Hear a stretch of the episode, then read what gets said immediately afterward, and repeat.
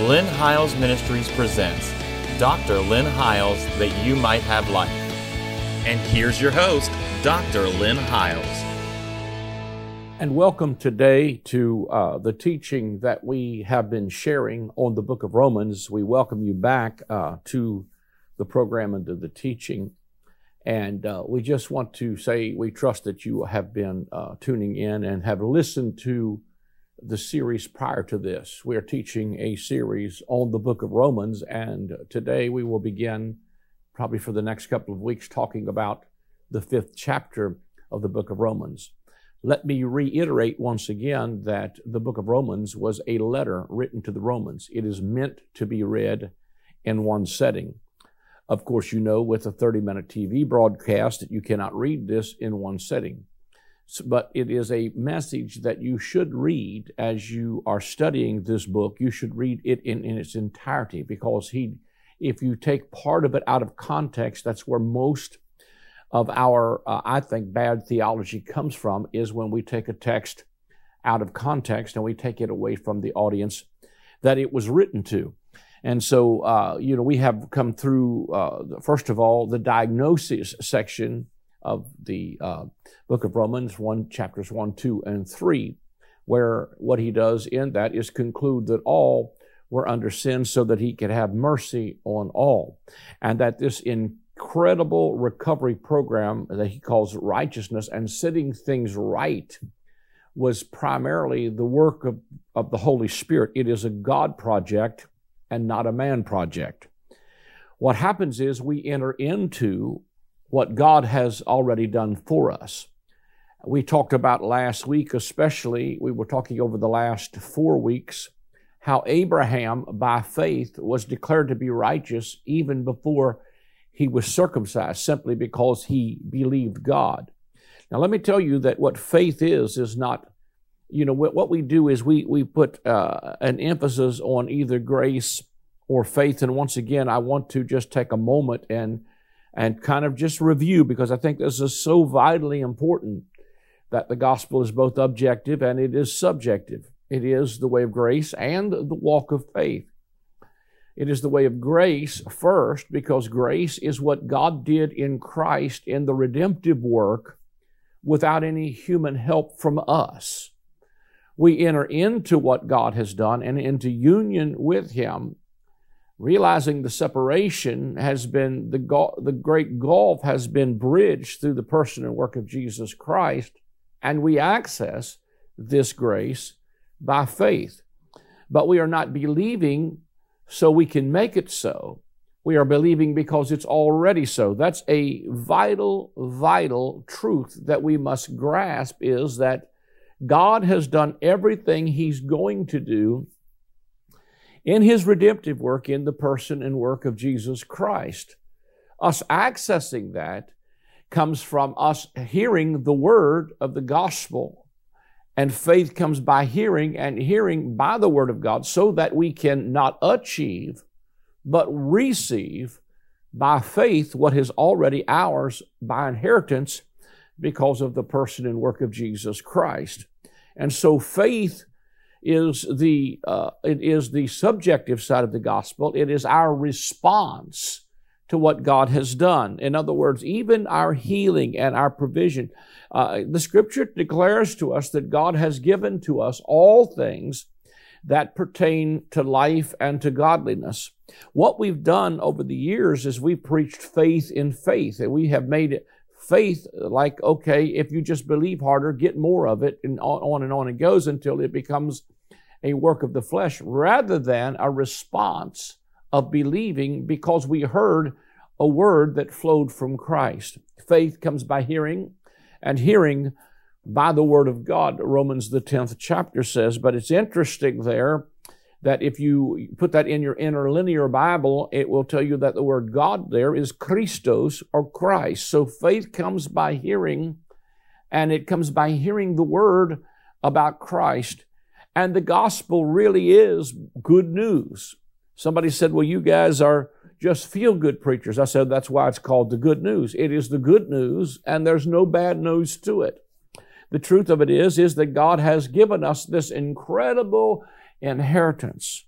And as we are discovering what is ours by inheritance, then our faith begins to come alive. To be perfectly honest with you, my faith is stronger today than it's ever been.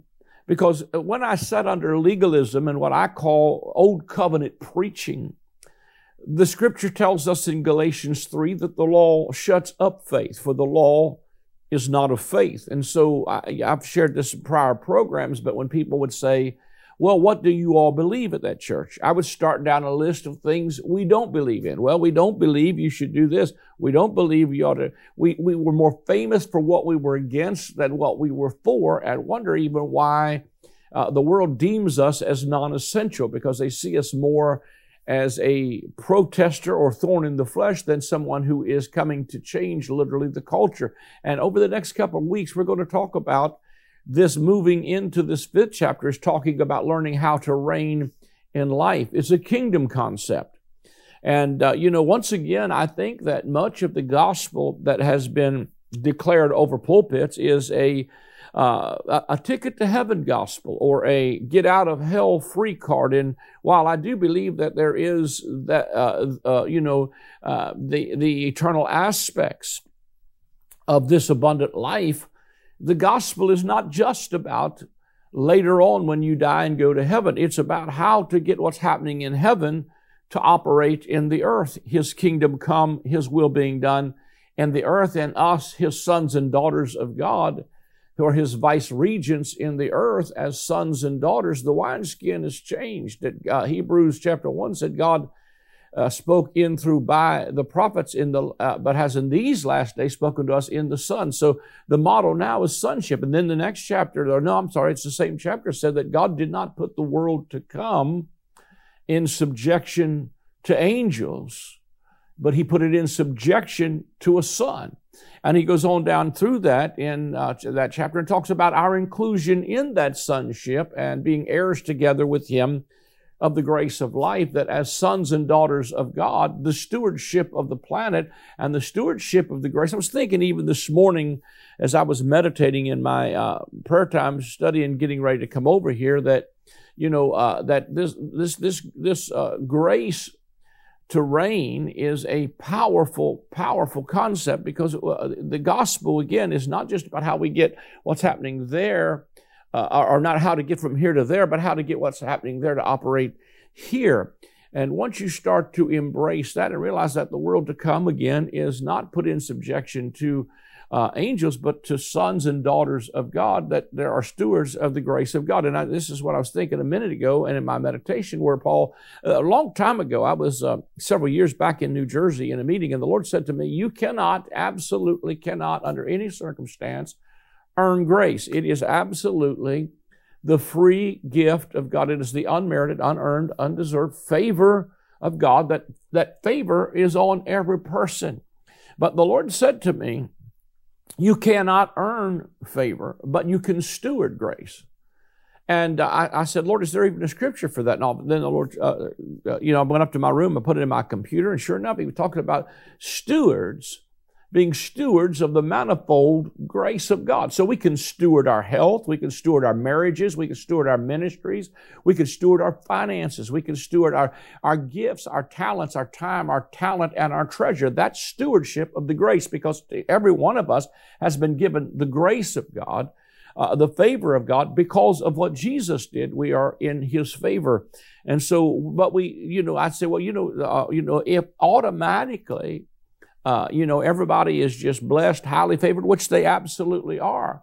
And then you just sit back and become a spiritual couch potato. I thought, well, why does it seem like others are blessed more so even in uh, things that you can see manifested in their lives than others? Now, I, I, once again, I don't think we can measure uh, necessarily favor by what you see uh, as far as material things. But nevertheless, even in those dimensions, you can see that there are people who have had the same amounts of income that others have had, and they stewarded it better.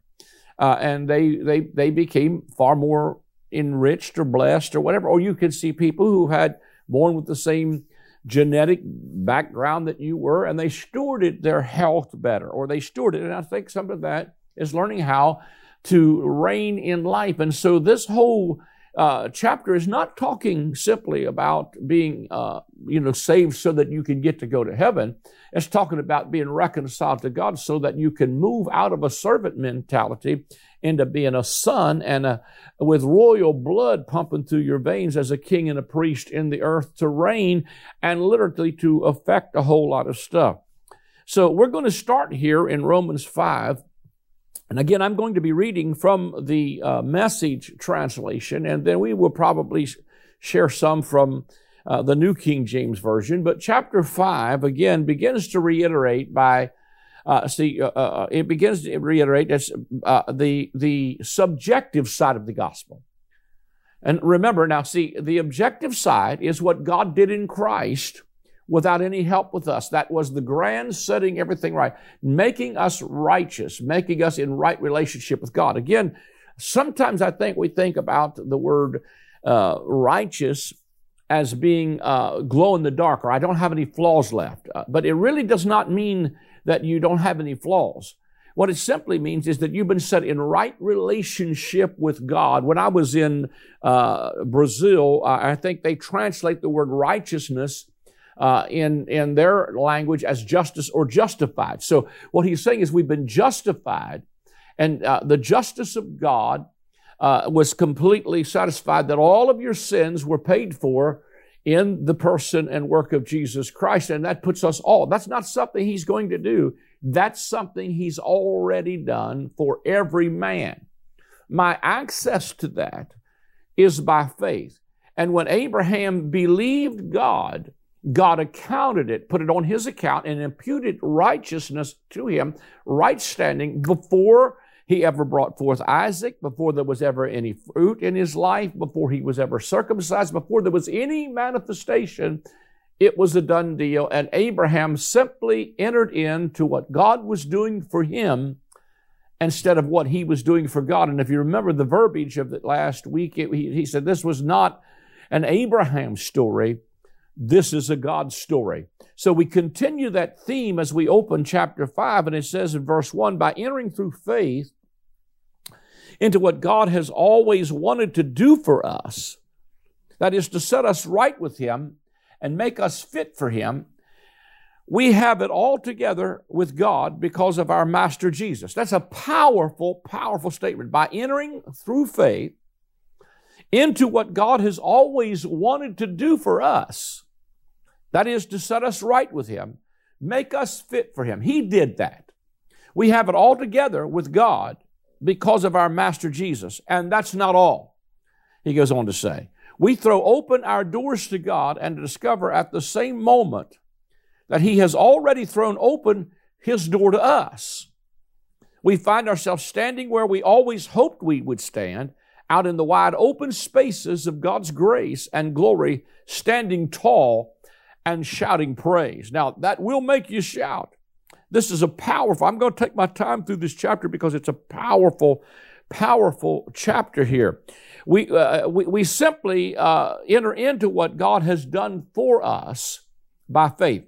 Uh, uh, we throw open the doors to God and discover at the same moment that He's already thrown open the door to us. So, what has happened is, in Him reconciling uh, us to himself. God has already been reconciled to us, but we need to be reconciled to him. In other words, uh, we need to open the, he opened the door to us. The, we, we, we throw open our doors to God and discover at the same moment that he has already thrown open the door to us. Here, I think, is one of the major problems that we have, I think, in people coming to God. I think people have been pushed away so long by a message that declares, well, you've got to be this holy or get your act together or, you know, walk the straight and narrow in order to have access to God. When what he's saying is the door is wide open. You come to him just like you are. He's the one that does the changing, and the Spirit of God working in you is the one who does the work in us. But what we don't realize is the door is open. And as you have seen, as we have taught this book of Romans, it was not only being thrown open to Jews, but to Gentiles. See, the context here is the inclusion of how big this gospel was, that this mystery that God uh, had been hid from ages was that Christ was in and among all of you, the hope of glory. And so what we see is that uh, it was God throwing open the door to show you that his sacred secret through the ages was that he would ultimately include all of humanity in this grand new creation program that he's doing, this, this grand making everything right. Behold, I make all things new. And we enter into that by faith. What happens is we realize, wait a minute, the door is open.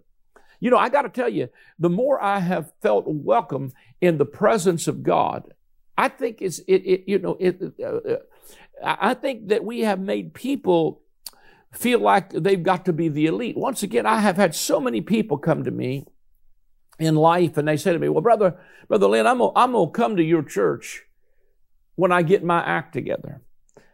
To which I reply, if you get your act together, it's just an act. God is not interested in actors. He's interested in authentic hearts.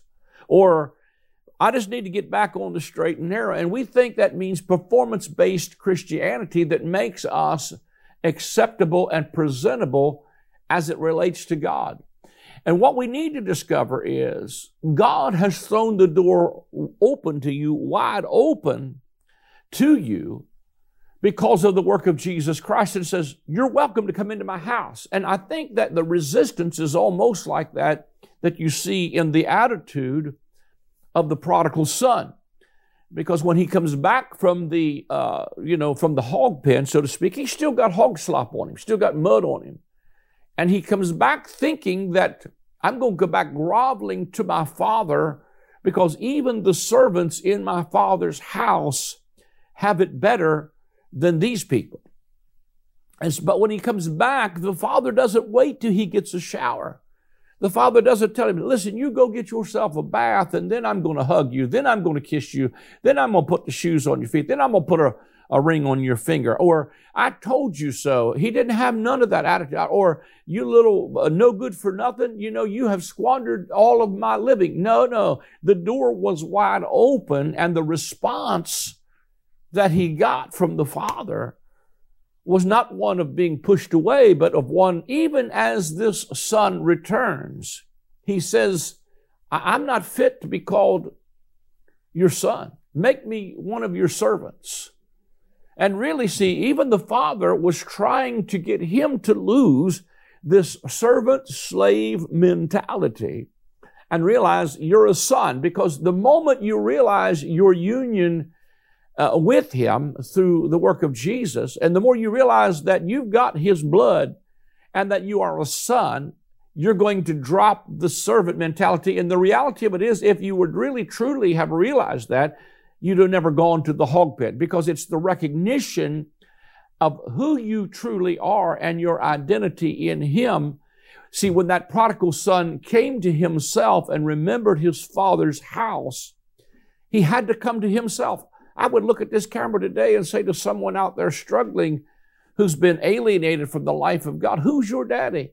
Who is your Abba? Who is Father God to you? He's your Abba. He, you were born for something greater. I feel like I'm specifically talking to somebody today who's blown it big time. And you may have just flipped on this television set, sitting on your couch uh, in a smoke filled room, and you just had a, a, a, a, real party night, and man, you are feeling unloved, unwelcomed. Uh, you, you've run from God for years. There's a call of God on your life. I, I, I want you to know something. The door's wide open. And the moment you realize you were born for something greater than this, you'll get up and go take a shower and get ready. Not because it makes you more fitting, but because you've already been welcome. See, the, the change comes not before you get to the Father. The change comes when you see the Father's heart towards you. And see, one of the things that I think is happening in this whole new covenant is we are starting to realize that the image that we had of God through an old covenant lens was a glass darkly. And he did not seem like a good, good father. He seemed like a evil tyrant who couldn't wait for me to foul up so he could stone me or thrust me through with the dart. when in reality, Jesus came to represent and show us the Father. And that, that, in, that, that, that's a powerful concept, not just to show us God, but to show Him as a Father. And as a father, and you know, you, there are a lot of people that cannot maybe identify with this because they didn't have a good father. But a good father, yes, he does correct you when you've done something that's wrong. But he only does that, a father that really cares, doesn't correct you for his benefit. He corrects you for your benefit. That's an expression of love that brings correction.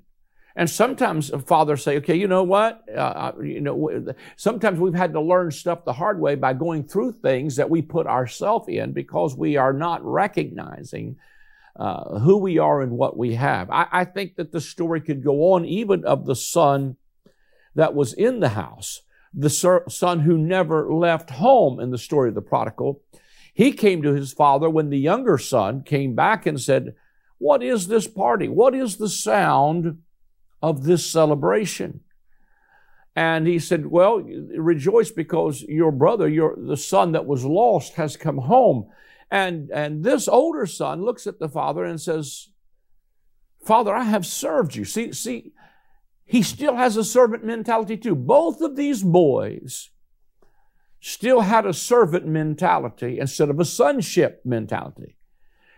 Uh, the first son says, comes back, he says, Father, make me a servant because even the servants in your house have it better than, than living out there. And the son who was in the house came and said, Father, I have served you my whole life, and you never once gave me a calf that I could make merry with my friends. And the father said, Son, here's the problem. All that I have was always yours. You could have asked me at any time for a calf, and I would have given you a calf, and you could have made merry with your friends at any time you wanted. I think the tragedy of the story is not the prodigal who went and got in the hog pen, but the son who stayed home, who didn't realize that everything the father had belonged to him. That's what this fifth chapter of Romans is really trying to tell you is that you need to discover by faith what you already have. He has given us all things that pertain to life and godliness. You've got all of God that you're going to get in your born again spirit. You just haven't seen maybe manifestation of all of it because you've not accessed this grace by faith. But the scripture tells us in John 1 that of his fullness have all we received and grace for grace. That's incredible. He tells us that in, in Christ dwelt all the fullness of the Godhead bodily, and look at this, and you are complete in Him. And so, man, that's that's that's some powerful stuff. And I know it's hard to wrap your head around because what happens is he, God makes declarations of what is true. We believe many times the lie. Uh, you know, and, and so as we, because we believe the lie, our faith is put on the wrong thing. But when we declare the gospel of this grand making everything right and that the door is wide open to this gracious space called grace and access to the Father, then we start to live in the Father's house. And that's where the transformation comes, is by sitting at the Father's table hearing what the Father has to say, learning His characteristics, His ways, and then representing the Father as you go out to take care of the Father's business, which is to restore and to throw open the door to those who have been disenfranchised or perhaps even felt like they were pushed away. I'm convinced that even in the story that I just shared with you concerning the prodigal son and the older brother, that if that older brother would have asked for a calf once in a while and threw a party, perhaps his younger brother would have never left home looking for one. Perhaps we've made religion such a service and such a slavery that we have produced a slave mentality and we've not really produced even a sonship mentality. So that we have a bunch of people who think they're simply slaves who've never discovered that Abba is my father. You know, I was thinking the other day, I made a post concerning uh, even father sons in the gospel. The, uh, the, the, scripture talks about Paul saying to uh, Timothy, I've begotten you by my gospel. He was Timothy's spiritual father. But I said there's a lot of stuff going on about spiritual fathering, but many that claim to be spiritual fathers are not spiritual fathers at all. They're, they are uncles. They are Labans. Like Laban of old, they never intend to give you their inheritance. They just want you to work for them because they become enriched by it. But true fathers will want their sons to be blessed and greater than they were. And so, you know, when, to me, when you start to impart to sons and you start to raise sons and not slaves and servants, the mind shift changes from uh, earning something to being ownership and having some rights as sons and daughters of God. And as such, there is this incredible outflow of reigning in life by one Christ Jesus so that we start to see the kingdom of God established as a whole company of sons in the image of their Father begin to do in the earth what God wants done in the earth, and that is to throw wide open the doors, even as I think of Revelation 21 concerning the city of God. And the city of God is not a place, it is the bride, the Lamb's wife. But here's one of the key issues her gates are never shut, day or night. The gates are always thrown open, and God is declaring, Revelation 21, go read it. It says, look, it says in, uh, uh, it says, behold, I make all things new. And he says, write down these words, for they are true and they are faithful. God is in the process of new creation, not destroying the earth. We are in, I believe, a time of reformation. And in chapter 22, the scripture says, and the Spirit and the bride say, come. And so I think there is an invitation that says, come not that you've got to earn anything, but to receive by faith what this grace has already provided. The door is wide open. Well, we're out of time in this first segment. Uh, if you would like to sow a seed into this ministry, and we do need your help to be able to take the gospel around the world, go to my website as easiest way. There's a link right on the screen, or you can scan the code, and there's a place where you can give via credit card or debit card through our PayPal portal.